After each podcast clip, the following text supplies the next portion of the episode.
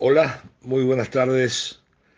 Nueva cita balocentística con tema exclusivo de Córdoba provincia, de Córdoba capital, en este día martes 19 de noviembre, que para nuestro historial es eh, realizar el programa 5311. Todo esto a través de 26 años consecutivos de estar al aire estando presentados por Gomería Central, que se encuentra en SKU 830 y que tiene, le digo yo a usted, el mejor precio de contado de la provincia de Córdoba. En el Día del Hombre, cuando hemos recibido casi sorpresivamente algunas uh, salutaciones inherentes, Digo sorprendido porque siempre se estila que en el Día de la Mujer, bueno, estas reciban flores, saludos, piropos de los buenos, ¿no? De esos que no son uh, para denunciar. Y muy poco frecuente es cuando eh, una mujer saluda a un hombre en este día, en este día, y eh, por eso digo, eh, casi sorprendidos, agradecidos obviamente por eh, esa salutación. En este día en donde en Córdoba el servicio meteorológico nos indica de que estará muy caluroso y que no hay amenazas, entre comillas, de lluvia, que es lo que nos haría estar un poco más uh, apacible en cuanto a esto de un calor de verano. Vamos nosotros uh, en caliente a poner en fría forma, con la mejor intención de que artísticamente salga, que salga bien, toda la información del básquetbol de Córdoba después de un programa del día de ayer donde eh, fuimos amplios en cuanto al ámbito asociativo y al ámbito federativo, más allá de las situaciones eh, de deportividad. Hay salida nuevamente del ámbito asociativo porque está la definición de sus diferentes divisionales al dente, cuando también vamos a intentar darles en la segunda parte o en esta primera nada más eh, mayores detalles de lo que no pudimos ayer, que es eh, el torneo federal, la Liga Argentina y la Liga Nacional. En cuanto a el ámbito federativo, estamos eh, con la gran expectativa de la serie final de la vigésimo tercera edición de la Liga Cordobesa, donde llegan dos que por primera vez están en esa instancia. El eh, Club 9 de Julio Olímpico de Freire y el Club Poeta Lugones. De aquí, de nuestra Córdoba capital, le cuento algún desprevenido. Será el mejor de cinco, con un formato de 2-2-1, teniendo ventaja deportiva. El elenco de Poeta Lugones queda desarrollado toda la fase regular y los cruces de cuarto y de semi en condición de invicto. Pero entrando más eh, puntualmente en cuestiones deportivas, dentro del básquetbol de Córdoba Capital, tenemos eh, la información ya eh, confirmada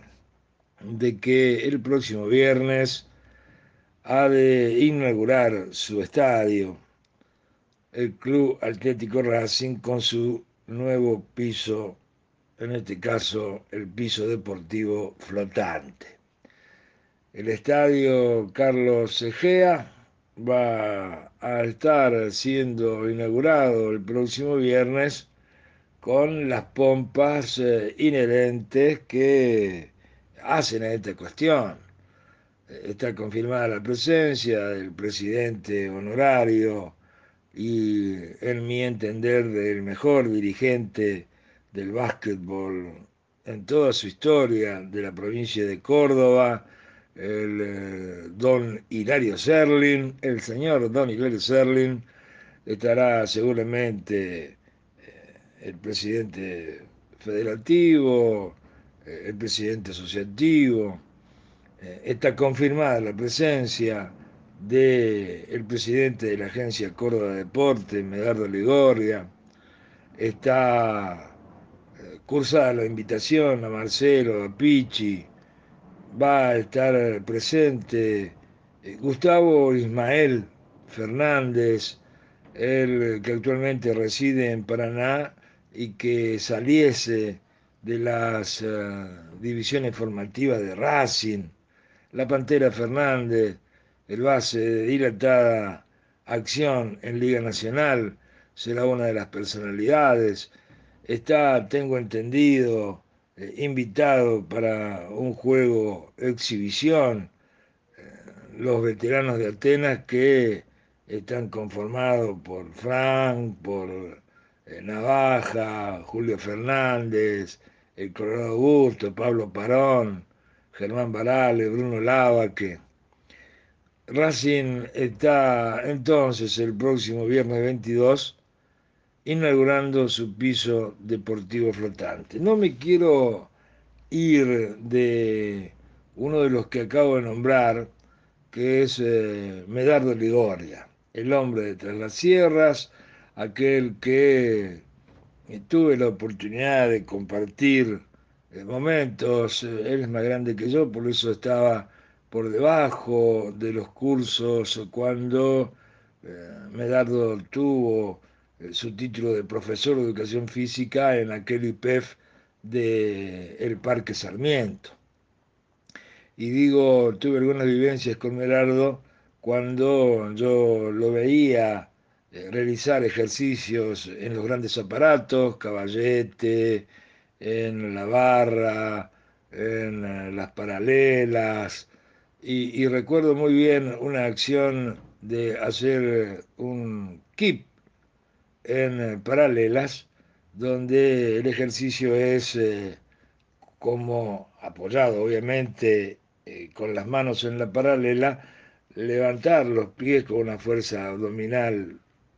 importante y poner los pies como si estuviese sentado en el aire, a ver si soy claro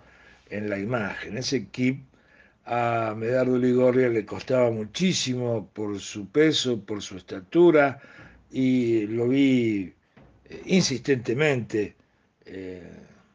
repetir el ejercicio, la vivencia del mismo ya la tenía, pero no alcanzaba a cumplimentar lo que se le pedía y lo vi transpirar y lo vi empecinado eh, cuantas veces hizo falta para llegar a completar el, el, ejercicio. Seguramente tenía que rendir Medardo en esos días y estaba entrenando. Luego lo hemos visto eh, en eh, su posición de interno en la Asociación Deportiva Atenas, luchando a destajo por toda pelota que surcara eh, su área defensiva y también iba con suma ambición a el lado ofensivo y, era uno de los tipos esos que pasionalmente si bien por allí no le podemos pedir una faja, una tijera, eh, es difícil encontrar un video de eso de Medardo, sí podemos eh, realmente contagiarnos, creo que esa es la palabra, de contagiarnos de lo que era capaz de hacer con una vergüenza deportiva realmente admirable. Él y su querido Atenas, juntamente con eh, un plantel de altas estrellas, fueron lo que nos hicieron sentir orgullosos a los cordobeses durante mucho tiempo. Medardo Ligorria con esta pequeña reseña, quiero contarles, eh, fue el iniciador del básquetbol junto con el contador Croce, ya retirado, un gran fanático del Instituto del Fútbol, el contador Croce, Jorge Croce, digo, fue el iniciador del básquetbol en el Colegio Santo Tomás y de ingresar en la última categoría en tres años lo hizo permanecer casi una década en el máximo nivel. Luego, si bien decayó eh, el santo por algunas otras cuestiones también, dejó el Santo Tomás y estuvo eh, dando clases en el IPEF y un montón de cosas podían hablarse de Merardo Ligorria. Hasta que alcanza mi comentario y su carrera el eh, puesto de presidente de la agencia Córdoba Deportes. Allí con Hilario Serling, con Mario Milanesio, con algunos otros que eh, Jorge Cataño, que son conocidos del básquetbol, en su primera presidencia realiza algo histórico, un censo de todos los deportistas de la provincia, muy bien asesorado por Serling, muy bien secundado por otros cuando Merardo tenía que delegar, logra saber el público cordobés cuánto jugaban al vóley, cuántos al handball, cuántos a la bocha, cuánto al fútbol. Y si mal no recuerdo, eh, el, deporte que más eh, eh, afiliados, por así decir, tenía era el fútbol y después creo que las bochas. Logró que se afirmara y que pudiera por hospital pública el deportista realizarse el EMAC, el examen médico de mediana y alta competencia. Logró hacer ayudas a deportistas eh, retirados que por allí no la estaban pasando bien. Logró eh, realizar, eh, más allá de el Kempes, en su remodelación en materia de tribunas, un Kempes que también le ha traído un par de dolores de cabeza a Merardo, ¿no? En cuanto al, al césped, al pasto, en estos últimos tiempos, ya ha superado esto. logró conseguir eh, que los transportes de mediana y larga distancia le hicieran un descuento al deportista, eh, cumplió eh, con las becas, realmente fue amplio en la difusión todo lo que realizó en aquel momento y en esta segunda parte, reemplazando a otro presidente, en su momento Merardo continúa con su obra, siendo un tipo que usted lo podía ver en eh, una foto en eh, Lobo en un torneo de volei, que lo podía ver eh, en Carlos Paz en una jornada de deportes extremos, que lo podía ver comprometido con la ampliación del Parque Kempes, que tenía atenta mirada, por supuesto que con gente que le ha ayudado muchísimo y que nosotros notamos aquí eh, citando, pero ha tenido su mirada en la eh, pileta de natación, eh, en la pista de ciclismo, ha conquistado algunos partidos importantes de fútbol, bueno, ha tenido la agencia una apertura hacia todos los deportes, y eh, realmente ha sido muy importante su gestión. Y digo ha sido, y para darle final a mi comentario, eh, entiendo que en estos días Medardo está dejando la presidencia de la Agencia Córdoba Deportes, eh, entiendo que en su reemplazo llegará Héctor Oscar el Pichi Campana, otro tipo que tiene eh, una cabeza abierta y que entiende que el deporte es parte de la formación integral de la persona, como también lo tiene muy aceitado eh, Merardo ah, en su cabeza, pero Merardo es uno de esos pasionales que siempre entregó, es eh, un didacta, un, didacta, un, pedagogo, eh, es un licenciado en educación física, es un tipo que con la experiencia y el sentido común ha sopesado eh, diferentes circunstancias y entiendo, son muchas más las cosas buenas que las malas que puedan decirse de su gestión dentro de la Agencia Córdoba Deporte. Esto creo es un una síntesis eh, muy merecida que tiene que tener este detrás la sierra, que, eh, bueno, tengo un montón de cosas más para contarle de Merardo, cuando eh, entrenador de divisiones formativas y uno por allí lo, lo dirigía, de algunas anécdotas que hemos compartido en algún asado, cuando un partido de Atenas eh, o algunos partidos de Atenas se ponían medio rispios, eh, cuando él con sus eh, dos hijos más grandes, su hija y juega al vole y su hijo selección argentina, su hijo está jugando ahora en estudiantes de Olavarría, su señora gran tenista en su momento, Pepa la más chiquita también iniciando su situación deportiva, toda una familia de deportista eh, de Merado Ligoria, eh, digo, hay tantas cosas para decir, pero creo que en lo personal y en cuanto a lo que he hecho por el deporte, todo, hay que darle las muchas gracias. Hay que darle un gran aplauso, esperar que su vida eh, continúe con lo mejor y agradecer todo lo que ha blindado eh,